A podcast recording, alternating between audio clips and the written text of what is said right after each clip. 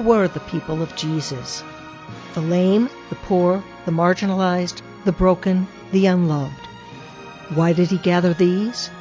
Because following Jesus is not a power trip. It is a journey of grace. How amazing it is to have such a partner for our lives. How wonderful to be called beloved by a God who shares every step with us as we struggle, doubt, fear. How great this grace that keeps us moving toward the kingdom, whether we run or walk or stumble along. Please join Pastor Glenn Thomas as we find our way through life together. We read these words from Psalms 80. You have brought a vine out of Egypt. You cast out the nations and planted it. You cleared the ground for it. It took root and filled the land. The mountains were covered by its shadow, and the towering cedar trees by its boughs. You stretched out its tendrils to the sea and its branches to the river. This psalm has a very particular uh, point of reference, and that is, of course, the story of the Exodus, the freeing of the slaves from their bondage in Egypt. Uh, they're bringing that nation of slaves and planting them in, in this promised land. It is a reminder of how God took this this group of slaves, these generations who had suffered from bondage for, and and turned them into a nation, made them something, planted them uh, in a place, uh, and and became a chosen people, a vehicle for God to work His plan of salvation for the whole world out. Uh, it is a psalm that uh, is expresses sentiments during times of great distress. Uh, it begins actually prior to the verses that we read here with this imperative to God to remember his people Israel, for they're struggling, they're suffering. It may very well have become a, a psalm uh, during the times of exile when that uh, sense of slavery is being relived again as the Israelites have been taken to Babylon and their homes have been destroyed. And in that moment of great tragedy and suffering, there's this call for God to remember what he has done, how he has been faithful. Once upon a time, God, you brought us out of slavery and you planted us. And now as we struggle, don't forget your promises. Do not forget what you have done in the past. Do not forget us. Could easily be a song of remembering for us now in the year 2020 as well. A reminder to God that we belong to Him, that He has watched over us and provided us in the past and cared for us and a reminder for him not to forget that in this distressing and difficult time, too. Maybe a reminder for us that we belong to God, that God has watched over us and cared for us and provided for us throughout all of our time and for many generations. And now, here in this moment of distress, it is easy for us to forget to whom we belong and what that grace means. Sometimes we give too much credit to the devil, too much credit to evil in the land, and not to deny that those are real things, but this assumption that it might somehow triumph, that this underlying acceptance that the devil may have as much power of, as God to influence what might come, what the future might hold. What happened to our faith? Do we truly believe that the future is up for grabs? Are we truly convinced that anything might happen to us tomorrow? Or can we remember this God who made this promise to us? Not a contingency, not something that might work out if we do the right things or if history turns in the correct direction. A promise made deep uh, in our souls, a promise that will always hold true a promise that is never in jeopardy, no matter what may come, no matter how hard life may be, no matter how much difficulty we face. What shall we do in this difficult day? The psalmist calls us to remember God, to remember his promises, to come back to him not begging for help, but challenging God to be the God He promised to be, and in that moment for us to remember what God has been and the promise of what God will do. The point of this psalm is to remind us to trust, even as we remember that God has always been faithful. Let's pray. Lord God, you so tend the vine you planted that now it extends its branches throughout the world. Keep us in Christ as branches on that vine, that grafted firmly in your love we may show the whole world your great power and bear the fruit of grace. Through Jesus Christ, our Savior and Lord. Amen. Our word for this week is melos, uh, a Greek word that means part, or often translated as member, uh, which takes the idea of part into a very more specific uh, direction. In ancient Greek, it was a word that was used uh, as part of describing the harmony of different parts as it fits together. Uh, the great uh, Bible commentator F.A. Wright says that shows us about this connection between uh, a member and a song and a dance as part of ancient art, uh, and uh, the members of the body, how the legs move with the tune to make the dance happen, this musical sense, how the voice fits with the notes and the words together, all which work together to express uh, one uh, terrific idea. In rabbinical theology, uh, there was often conversations about how many members uh, an individual would have, uh, and how that was connected then to the Torah, to the law.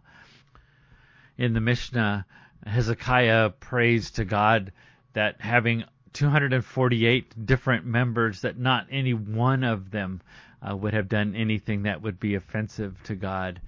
Uh, and in fact, uh, it was understood that there were 248 commandments in the Torah, which uh, corresponded then to the 248 members of the body. Uh, it's interesting. Jesus talks uh, in several different ways about the different members of our body. Uh, in Matthew 5, uh, for example, Jesus talks about if one member of your body causes you to sin, if your eye causes you to sin, then you should pluck it out. That we should not carry with us any member that that uh, breaks our relationship with God. But in the same way, he also speaks of the great value of the various individual members of us. And so in Matthew 10, uh, a reminder that God counts every hair on our head and, and that every little detail about us is precious to God as well. Uh, Paul, of course, uses the word a lot, and we'll get into that in just a few minutes. But Paul reminds us that uh, that the individual members of the body are not autonomous, uh, but that they are controlled by the whole of the body. Uh, that the whole of the body stands in relationship to the one who created it and set those members together for particular functions. And that's what defined them, not just characteristics, but how those parts fit together uh, for the whole, for the purpose of, of why we are here and why we were made. And then just to touch on one other uh, note here in James, makes this great notion again of of how a small part, uh, a, a, small member of our body can be so vitally important. Uh, when he talks about the tongue, and so in James 3 says, Also the tongue is a small member, yet it boasts of great exploits. How great a forest is set ablaze by a small fire, and the tongue is a fire. With it we bless the Lord and Father. With it we curse those who are made in the likeness of God. All of which is to point to one of the great spiritual challenges of living in the world. How do we, who are all different, unique, individual members of the community, live together in some way that creates harmony, music, beauty, something that gives life to the creation of God? There's a lot of talk in the world about how the church has lost its influence, how we've removed God from so many important parts of our world. There's truth in that, but probably not in the way we usually have that conversation. We think we need God in schools. We need school time community prayer. We need more symbols in the world of the church and religion and and we miss entirely the important point and that is that we don't understand the deep spiritual values that are at the core of the things that are most important in the world. And the symbolic acting out of religion is no replacement for understanding the spiritual importance of what we usually relegate to be just simply social or or worse political issues in the world. And racism is certainly one of these. Racism is at its heart a spiritual problem, an inability of human beings to live together as God created us to live. And so, uh, starting last week and in an ongoing way, I want us to have some conversations about the spiritual values that are at the heart of this problem.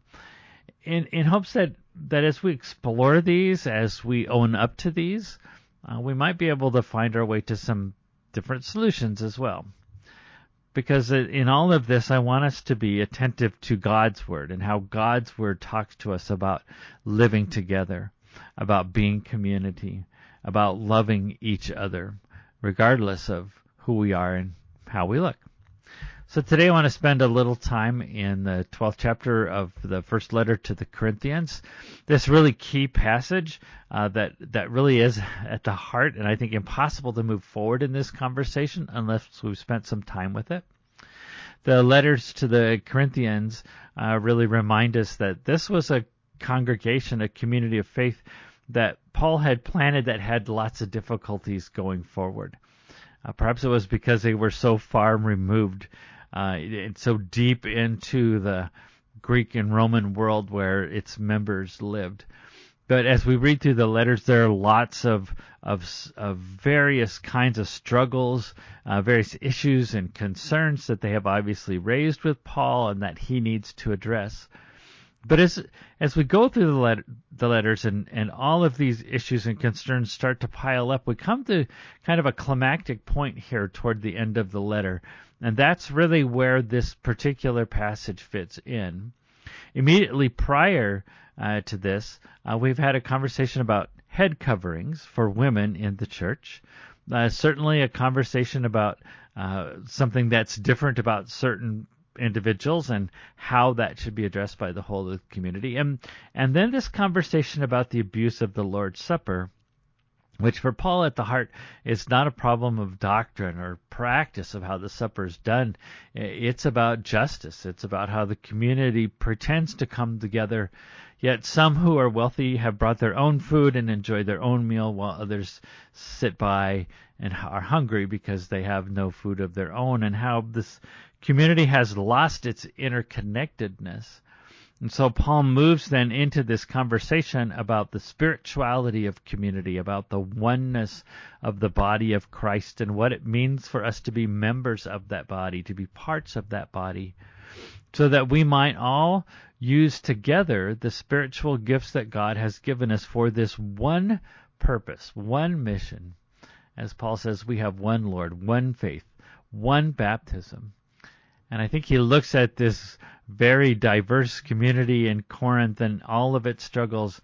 And he mostly wants in this letter, despite all of their challenges, to find some way for them to come together and still be one.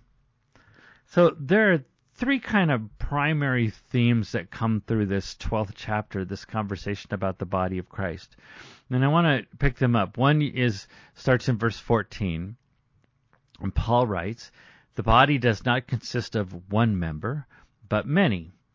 If the foot would say, Because I am not a hand, I do not belong to the body, that would not make it any less a part of the body. And if the ear would say, Because I am not an eye, I do not belong to the body, that would not make it any less a part of the body.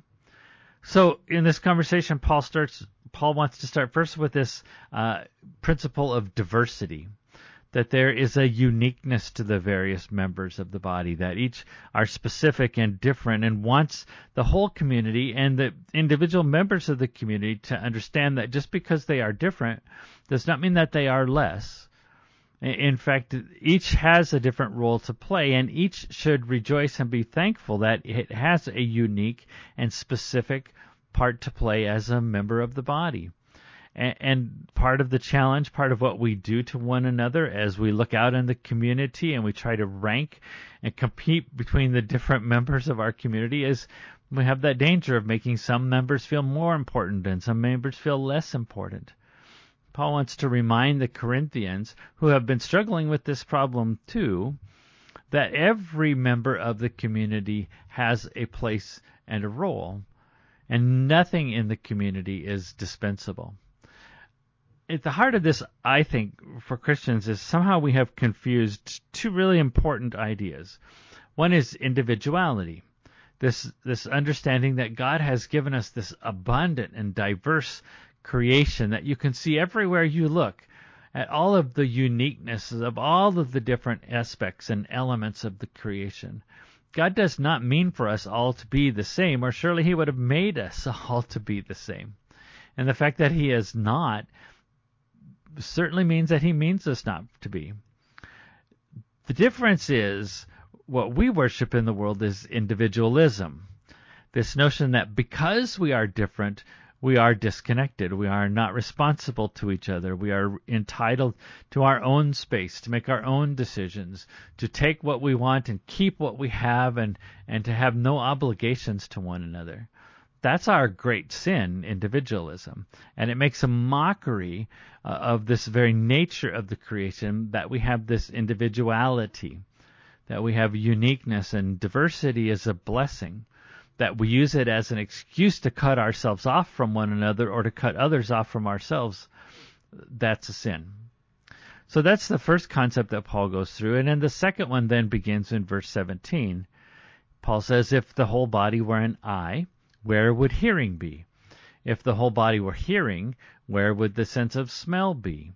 But as it is, God arranged the members in the body, each one of them as he chose.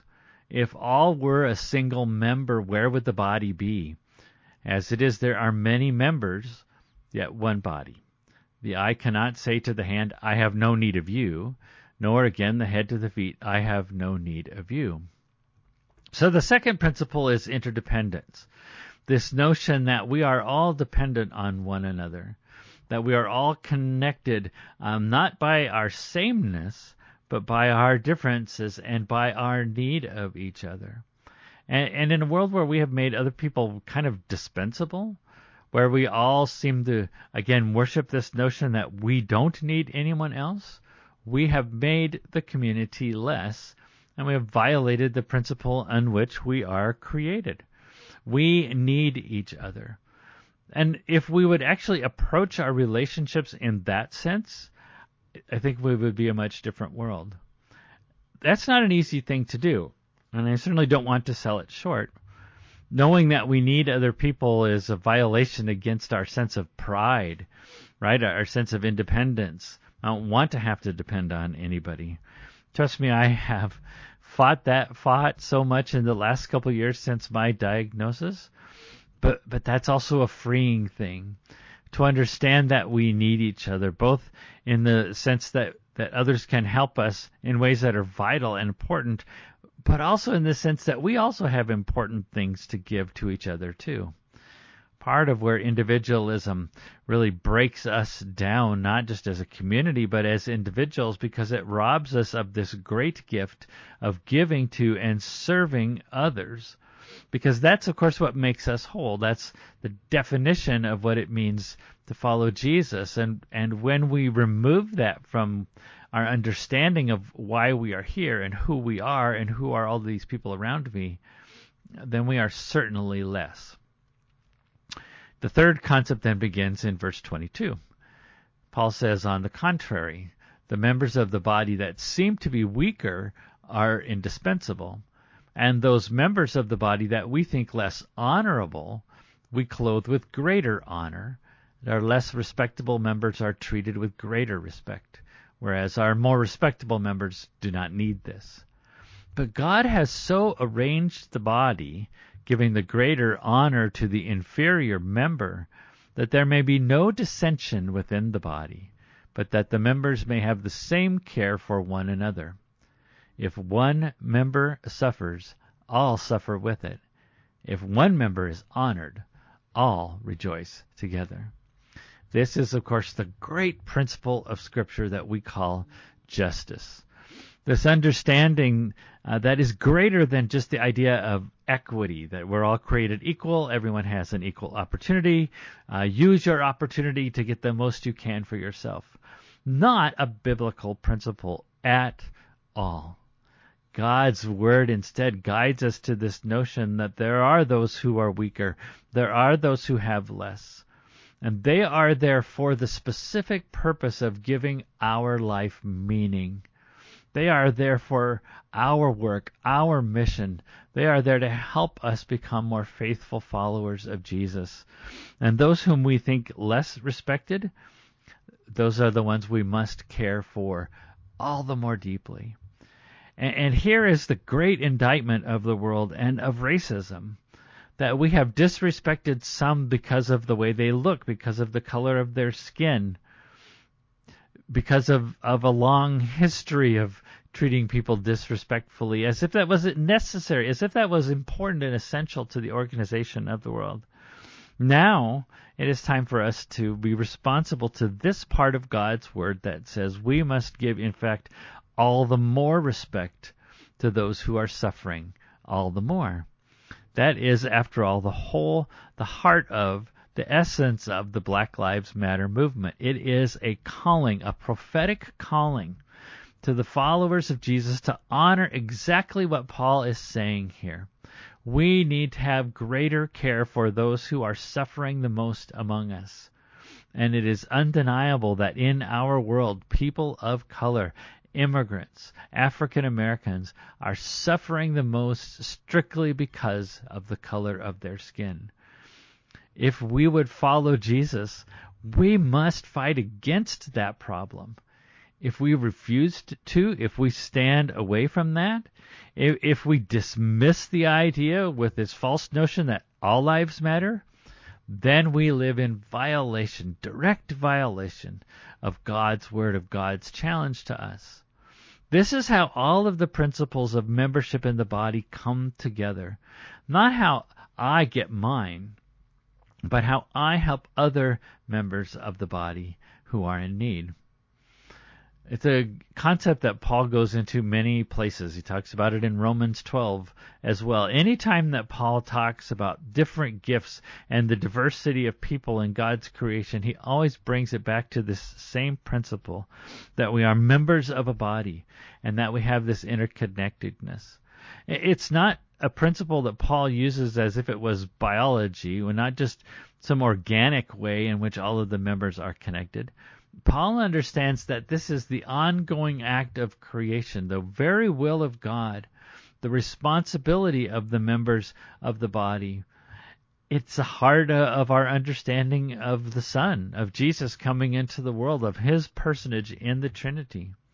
Right? Jesus is this joining together uh, of what is divine and what is human, of the bringing together into one body these two uh, opposing uh, forces, these two opposing principles. And Jesus is the living, breathing, walking example of what it means, what happens when spirit and body are joined together. And so he lives a life of service that climaxes in the greatest act of sacrifice Jesus exists for the sake of what he will do for the rest of the body. And that's what defines the body of Christ. What will we do? What will we give? What will we undergo for the sake of others? Not just some others, too. Perhaps what's most powerful is this picture of Jesus dying on the cross for the sake of those who put him there. What he's willing to give for those who are willing to bring harm to him. And it challenges us to that same thing, to come to that same place. This is where mission happens. Not sitting in our church pews where we are all the same, where we have the same heritage and these shared values and we all look the same. But to go to that place, to go to Calvary, to go to that place of the skull, that place where there's pain and suffering, and to put ourselves in that place for the sake of others. How should we be members of the body in the world? That's how. That's how. We must take up our cross as Christ did and fulfill our promise as members of the body of Christ.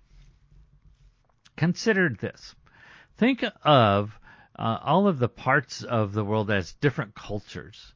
All of the different people of the world is having a different culture that is uh, music and art and dance, but also the attributes and the patterns of life of the different people in the world. And and how those cultures play a part in the way that we set priorities and procedures and, and express our life and our faith in the world. Racism comes from a place of privilege where we look upon all the other cultures of the world, all the other persons of the world as beings which need to be assimilated into our culture, into some dominant culture. And so we understand all of the rest of those around us, all of those who are different from us. We define them in terms of what contribution they can make to the world that we have imagined, to the world that we have desired. And when their differences are simply more than we think we can assimilate, then we build walls and we shut them out because we are afraid, because differences are threats to us. We see others' differences as judgments on who we are, and when we cannot easily assimilate that into our own being, then then they must be destroyed. The point is that people with access to opportunities and to institutions, people who are part of that privileged main culture, are generally unaware of of how our cultures and our biases affect those around us. We can't see what's on the other side of those walls that we have built. I understand what it's like for someone whose life, whose history, whose traditions have been scarred by by slavery or degradation or suffering, or have seen their cultures ridiculed and reviled or ultimately destroyed. If we would be one body, it's not just that we have to tear down those walls. We have to move to the other side of those walls. We have to see ourselves as part of the body with those other members, not just how they might contribute to us and to our world, but how might we become a part of their history? How might we share in their burdens? How might we protect them in their places of vulnerability? How might we partner with them in their mission to be what God created them to be, so that we might fulfill our own promise and be what Jesus saved us to be. Join me again next week as we continue this conversation about racism and talk about what a vision for a world without racism might look like. This podcast is a ministry of St. Matthew Lutheran Church, Omaha, Nebraska. It is edited by Rick Swanson, posted and promoted by Jacob York. If you have questions, comments, or topics you'd like to suggest, please write us at beloved at smlutheran.com.